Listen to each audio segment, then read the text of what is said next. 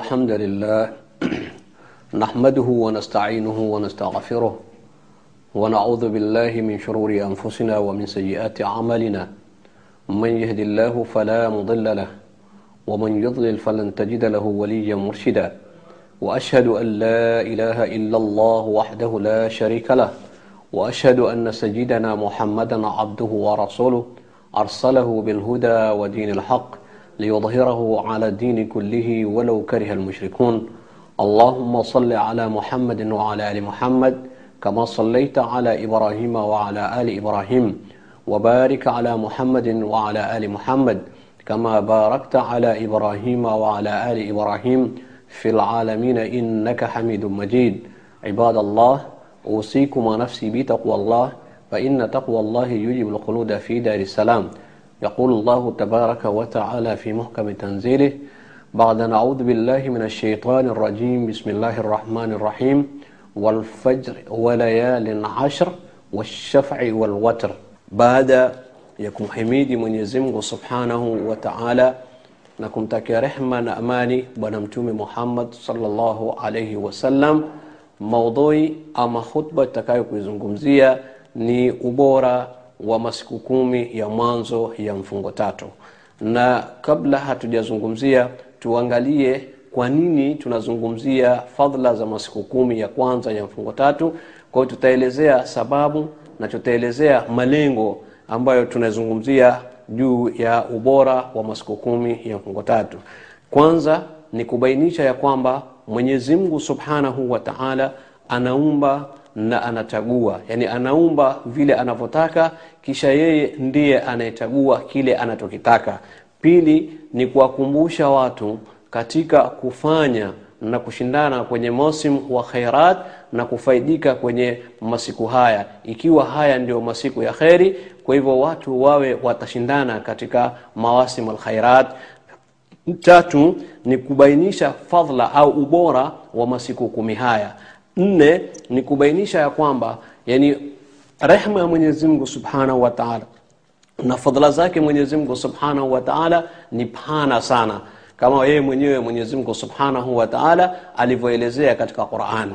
Kisha ni kuonyesha ya kwamba Mwenyezi Mungu Subhanahu wa Ta'ala katika kuumba anaumba vile anavyotaka. Kisha katika vile anavyoviumba ana vile ambavyo anavitagua na akavifanya bora kuliko vingine.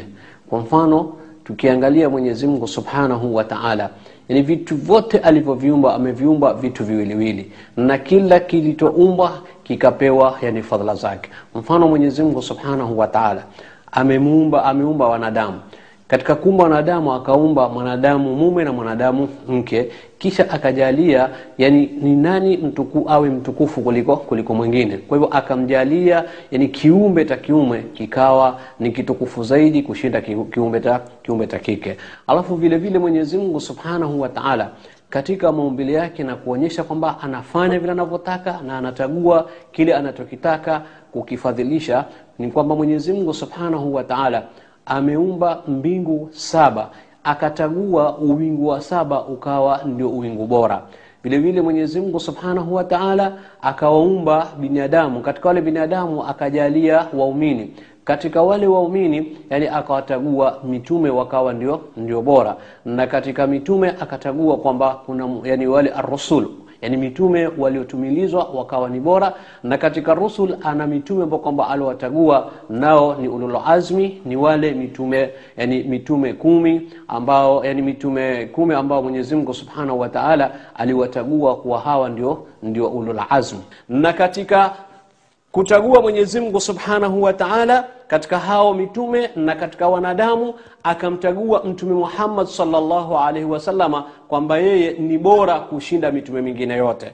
Vile vile Mwenyezi Mungu Subhanahu wa Ta'ala akaumba masiku au akaumba miezi. Katika ile miezi aliyoiumba Mwenyezi Mungu Subhanahu wa Ta'ala akajalia yani kuna miezi fulani ambayo kwamba ni mitukufu kama alivyosema Mwenyezi Mungu Subhanahu wa Ta'ala إن عدة الشهور عند الله إثنى عشر شهرا منها أربعة حتم منها أربعة حرم.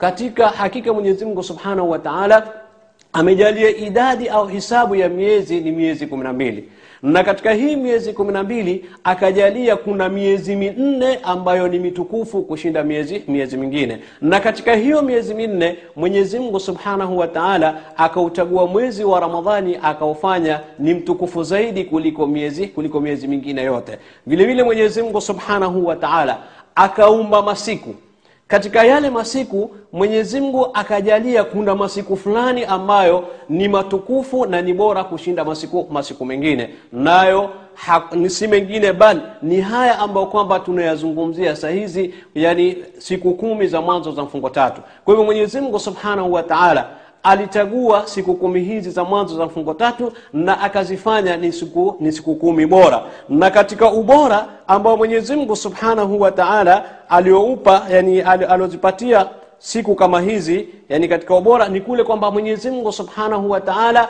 aliapa kwa siku kumi hizi za mwanzo za mfungo tatu. Kama alivyosema katika suratu lfajri walfajri wa layalin ashri kwa hivyo mwenyezi mungu subhanahu wa taala anaapa kwa wakati wa alfajiri kisha anaapa yani kwa masiku kumi. Kuonyesha kwamba mwenyezi mungu subhanahu wa taala wakati anapoapia kitu ni kuonyesha utukufu wake na kuonyesha ubora wake. Kwa hivyo masiku kumi haya ya mwanzo ya mfungo tatu ni masiku, ni masiku bora mbele ya mwenyezi mungu subhanahu wa taala. Na kwamba matendo katika masiku haya ambayo mwenyezi mungu ameyasifu ameyafanya ni bora ni bora zaidi kuliko kufanya katika, ma, katika masiku mengine.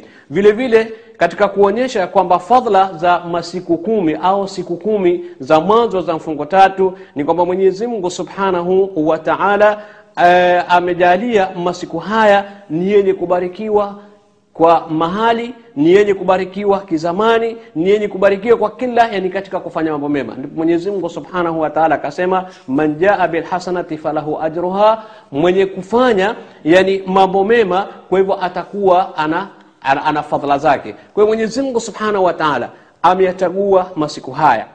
Na masiku yani siku kumi za mwanzo siku kumi za mwanzo za mfungo tatu akazifanya ziwe siku bora. Na katika fadhila ambazo mwenyezi mungu subhanahu wa taala amechagua kuwa siku hizi ni siku bora mbele yani kuliko siku zingine zozote ni kwamba mwenyezi mungu subhanahu wa taala amejalia yani amali ya siku moja katika siku hizi. Ni kama ambaye yani umefanya amali yani miezi miezi si kama amali ya miezi miezi mingine. Kwa hivyo mwenyezi mungu subhanahu wa taala kuonyesha uwezo wake na kuonyesha kwamba ni ha, haingiliwi mwenyezi mungu subhanahu wa taala katika yani mipangilio yake ni kuwa faalu lima yurid. Mwenyezi mungu anafanya vile vile anavyotaka. Na kwa kule kwamba kuwa mwenyezi mungu subhanahu wa taala anafanya vile anavyotaka ndio akawa ana pawa ya kufanya lolote. Na ndio utaona mwenyezi mungu yani yeye habagui lakini anawapa watu daraja kulingamana na yale ambayo kwamba yeye anayo anayoyafanya. Kwa hivyo haya ni masiku bora ambayo yaliochaguliwa na mwenyezi mungu subhanahu wa taala na hayakuchaguliwa na kiumbe chochote. Kwa hivyo tumwangalie huyu aliyechagua haya ni nani. Kwa sababu tutakapokumpata aliyechagua haya ni nani ndio tutakwenda kutambua ule utukufu wake. Kwa hivyo tunapata kwamba aliyechagua haya ni yule aliyeyaumba aliyeumba ni nani? Aliyeumba ni mwenyezi mungu subhanahu wa taala. Na mwenyezi mungu ni yupi? Mwenyezi mungu ni yule ambaye kwamba yakhluqu ma yashau wa yakhtar. Kwa mwenyezi mungu anaumba kisha anachagua kile kile anachokitaka na akakipa kipawa akakipa kipawa mbele. Kwa tutakapokujua hivyo basi ndipo tutakapokwenda kumjua mwenyezi mungu subhanahu wa taala na kuyakumbuka ni yapi ambayo mwenyezi mungu subhanahu wa taala anatupendelea na kuyakumbuka kwamba ni yapi yale ambayo yatakwenda kutufikisha sisi kwa mwenyezi mungu subhanahu wa taala kwa salama na ni yapi yale ambayo mwenyezi mungu subhanahu wa taala anayapenda. Kwa hivyo ndugu waislamu ni lazima tutoe juhudi zetu za kila aina. Tusiwe nyuma kwa sababu ya kutofanya amali njema katika masiku haya. Ikiwa tunafanya amali katika masiku yoyote katika siku zote tunafanya amali lakini inatakiwa inapofikia siku kumi za mwanzo za mfungo tatu iwe tunakithirisha kumtaja mwenyezi mungu subhanahu wa taala iwe tunakithirisha yani kumsabihi mwenyezi mungu subhanahu wa taala iwe tunakithirisha kumhimidi mwenyezi mungu subhanahu wa taala kwa sababu ni kwamba masiku haya yamebarikiwa na mwenyezi mungu subhanahu wa taala. Na katika kuwahusia waislamu ni kwamba ni lazima tumkumbuke mwenyezi mungu subhanahu wa taala na tujue uwezo wa mwenyezi mungu subhanahu wa taala. Kwa sababu tutakapokujua uwezo wa mwenyezi mungu subhanahu wa taala ndipo tutakapokutambua kwamba yani kila kitu kina mizani yake mbele ya mwenyezi mungu subhanahu wa na kila kitu kina utukufu wake mbele ya mwenyezi mungu subhanahu wa na kila mtu ana daraja yake mbele ya mwenyezi mungu subhanahu wa taala. Kwa hivyo si kwamba yani watu wote wanakaa kwa daraja moja au watu wote wakawa yani wamekaa katika laini moja. Isipokuwa wanapishana kwa daraja. Kwa hivyo huyu anamshinda huyu na huyu anamshinda huyu. Na utaona katika kule kuonyesha daraja kwamba watu wanashindana. Daraja ni kwamba mwenyezi mungu subhanahu wa ana, ana, anaeleza ni yupi yule ambaye kwamba anashinda anamshinda mwenzake kwa daraja. Mwenyezi mungu anasema inna akramakum inda llahi atqakum. Hakika yule anayemwogopa mwenyezi mungu zaidi huyu ndiye anayewashinda watu wote kwa daraja. Kwa hivyo si kwa sababu ya kizazi wala si kwa sababu ya family bali ni kwa sababu ya kwa yeye anamwogopa mwenyezi mungu zaidi. Kwa hivyo tumwogopeni mwenyezi mungu subhanahu wa taala na tushikamane na kila lile ambalo mwenyezi mungu subhanahu wa taala amelipa kipaumbele ili tuweze kufaulu katika maisha yetu. Kwa sababu mwenyezi mungu subhanahu wa taala lolote alilotuwekea ametuwekea kwa sababu ya kutupenda ametuwekea kwa sababu ya kututaka sisi tufaulu. Leo ingekuwa mwenyezi mungu subhanahu wa taala hataki sisi tufaulu hat, hatupendi mwenyezi mungu subhanahu wa taala basi angelikuwa anayaweka mambo kisha baadaye akayanyamaza tu na wala asituelezee. Lakini kwa sababu ya kuwa mwenyezi mungu subhanahu wa anatupenda sisi waja wake utaona kila aliloliweka alituelezea faida yake